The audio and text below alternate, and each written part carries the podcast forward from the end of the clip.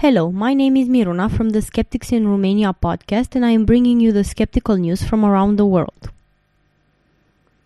Homeopathic giant Boiron had to settle a series of class action lawsuits alleging false advertising in the United States. The lawsuits in California and Illinois claimed that the remedies were ineffective. In its settlement, Boiron agreed to add a disclaimer to its products' labels stating that their uses had not been evaluated by the FDA, along with an explanation of how the ingredients had been diluted.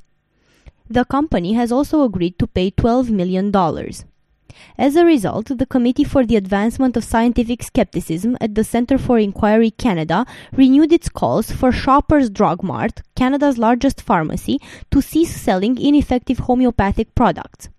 Homeopathic products, such as Boiron's popular flu remedy Oscillococcinum, are diluted to such an extent that it is extremely unlikely that they contain even a single molecule of their supposed active ingredient. The committee argued that Shoppers was misleading customers by placing these ineffective remedies alongside proven cold remedies in its stores. This settlement shows that even Boiron recognizes that it is selling ineffective sugar pills as useful medicines, stated Iain Martel, the committee's spokesperson. It is grossly irresponsible for Shoppers Drug Mart to continue to market homeopathic remedies after these products have been shown to contain no active ingredient and to have no medical value, he added.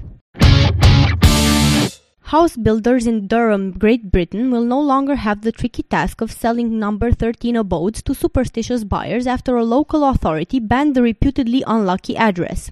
Durham County councillors agreed to the decision at a cabinet meeting and it will apply to new builds and conversions in existing streets. The authority has taken over the street name and numbering function from the former local borough and district councils and has had to set out a fresh policy. Dave Wilcox, Durham's County Council Strategic Highways Manager, said, Our new street naming and numbering policy is based on those used by the county's former district and borough councils, most of which specified that 13 would not be used in numbering schemes. This was primarily to reflect the concerns of housing developers who often struggle to sell homes located on plot 13. There have also been occasions in the past where the council has been asked to renumber a property as 12A rather than 13 by developers or homeowners. Fear of the th- number 13 is an official phobia. Some airlines do not have a 13th row and certain hotels have no room 13. Whether you believe psychics can communicate with the dead or not, no one can deny it is a multi-million dollar business. One of the most successful mediums in the United States is John Edwards, who is known for giving readings to celebrities like Kim Kardashian and Gloria Vanderbilt. However, he has recently ran into some trouble after more than a dozen skeptics from the University of Central Oklahoma stood outside in protest of John Edwards' appearance in Oklahoma City. One skeptic said, the truth of what's going on isn't necessarily there to back up these statements that are made. Edwards is one of the country's most successful psychics, headlining two different shows based on his work. At $150 a ticket, hundreds of residents came to get answers to some of life's questions. Demonstrators outside say it's all hogwash. Edwards addressed the protesters downstairs and says he encourages attendees to be critical and objective. In a radio interview with Voice of Christian Youth America, Republican Senator James Inhofe argued that his belief that global warming is a hoax is biblically inspired. Promoting his book, The Greatest Hoax How the Global Warming Conspiracy Threatens Your Future, Inhofe told interviewer Vic Eliason that only God can change the climate and the idea that man made pollution could affect the seasons is arrogance. Well, actually, the Genesis 8:22 that I use in there is that as long as the earth remains, there will be springtime and harvest, cold and heat, winter and summer, day and night. My point is, God's still up there. The arrogance of people to think that we human beings would be able to change what he is doing in the climate is to me outrageous, the senator declared. Inhofe went on to attack evangelical leader Rich Cizik, the former vice president of the National Association of Evangelicals, who has made the religious case for fighting climate change pollution. Inhofe said Cizik has been exposed as a liberal and that he is like idolatrous Romans described in the Bible as those who give up the truth about God for a lie. In the interview, Inhofe failed to mention that he has received more than a million three hundred thousand dollars in campaign contributions from the oil and gas industry. And now for some news in science. More than 5,000 space bubbles have been discovered in the disk of our Milky Way galaxy by a team of part time citizen scientists. These bubbles are blown by young, hot stars into the surrounding gas and dust and indicate areas of brand new star formation, scientists say. These finds make us suspect that the Milky Way is a much more active star forming galaxy than previously thought. Ellie Bressert, an astrophysics doctoral student at the European Southern Observatory, said in a statement About 35,000 volunteers sifted through data from NASA's Spitzer Space Telescope on the online Milky Way project to make the discoveries. These citizen scientists have found about 10 times more bubbles than previous surveys. In this case, human eyes are very good at spotting what computer programs often miss. The volunteers were able to identify partially broken rings and overlapping bubbles that would have confused algorithms. To make sure the volunteers identify likely bubbles, the program requires each candidate bubble to be flagged by five participants before it's added to the catalog. The Milky Way project is an attempt to take the vast and beautiful data from Spitzer and make extracting the information a fun, online, public endeavor, said principal investigator of the Milky Way project, Robert Simpson. A bill working its way through the Utah legislature would allow schools to drop sex education from their curriculum, as well as forbid any discussion of homosexuality or contraception by teachers. If the goal is to prevent teen sex, however, Utah lawmakers may be working against their own ends. Research released by the reproductive health research organization, the Guttmacher Institute, found that receiving sex education actually delays teen sex.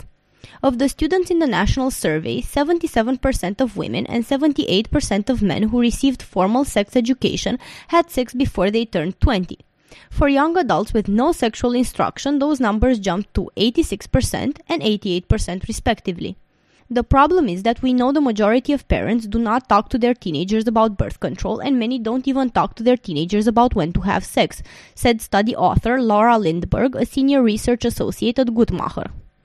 The bill will go to Governor Gary Herbert, who has not indicated whether he'll sign it into law. The state Senate passed the bill 19 to 10.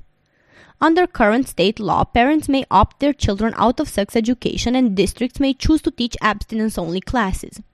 The new law would allow districts to drop sex ed to altogether and would mandate that only abstinence can be taught. Utah legislators can attempt to put their heads in the sand, but the majority of Americans have sex before marriage and have sex before age 20, and they need information on how to be healthy in that behavior, Lindberg said.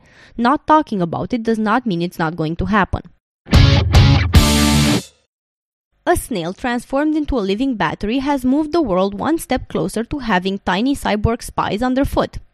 The pioneering experiment harnessed a snail's blood sugar to recharge an implanted battery, the first time researchers have shown sustainable generation of electricity in a living creature's body over several months. If the snail's bodies can create enough electricity to power microelectronics, they could act as living sensors or detectors for the US military and homeland security. In this direction, the biofuel cells are expected to operate in small creatures, snails, worms, insects, providing sustainable electrical power for various sensors and wireless transmitters, said Evgeny Katz, a professor of chemistry at Clarkson University in New York. Katz and his colleagues implanted the snail with electrodes made of tiny sheets of carbon nanotubes called Bucky paper that could conduct electricity. Those electrodes coupled with certain enzymes, created electricity by using glucose, sugar, and oxygen circulating in the snail's hemolymph blood. Such a setup allowed the snail to roam freely and live life almost as normally as possible.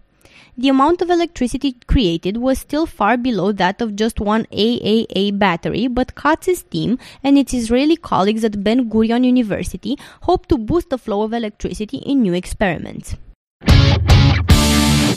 Scientists have taken the first ever measurement of an atom made of antimatter. This measurement, though not very precise, represents a first step toward being able to study antimatter atoms in detail, a goal necessary for understanding why the universe is made of matter and not antimatter, its mysterious sibling. All particles of matter are thought to have antimatter partners with the same mass but opposite charge. When these pairs meet, they annihilate each other to become pure energy.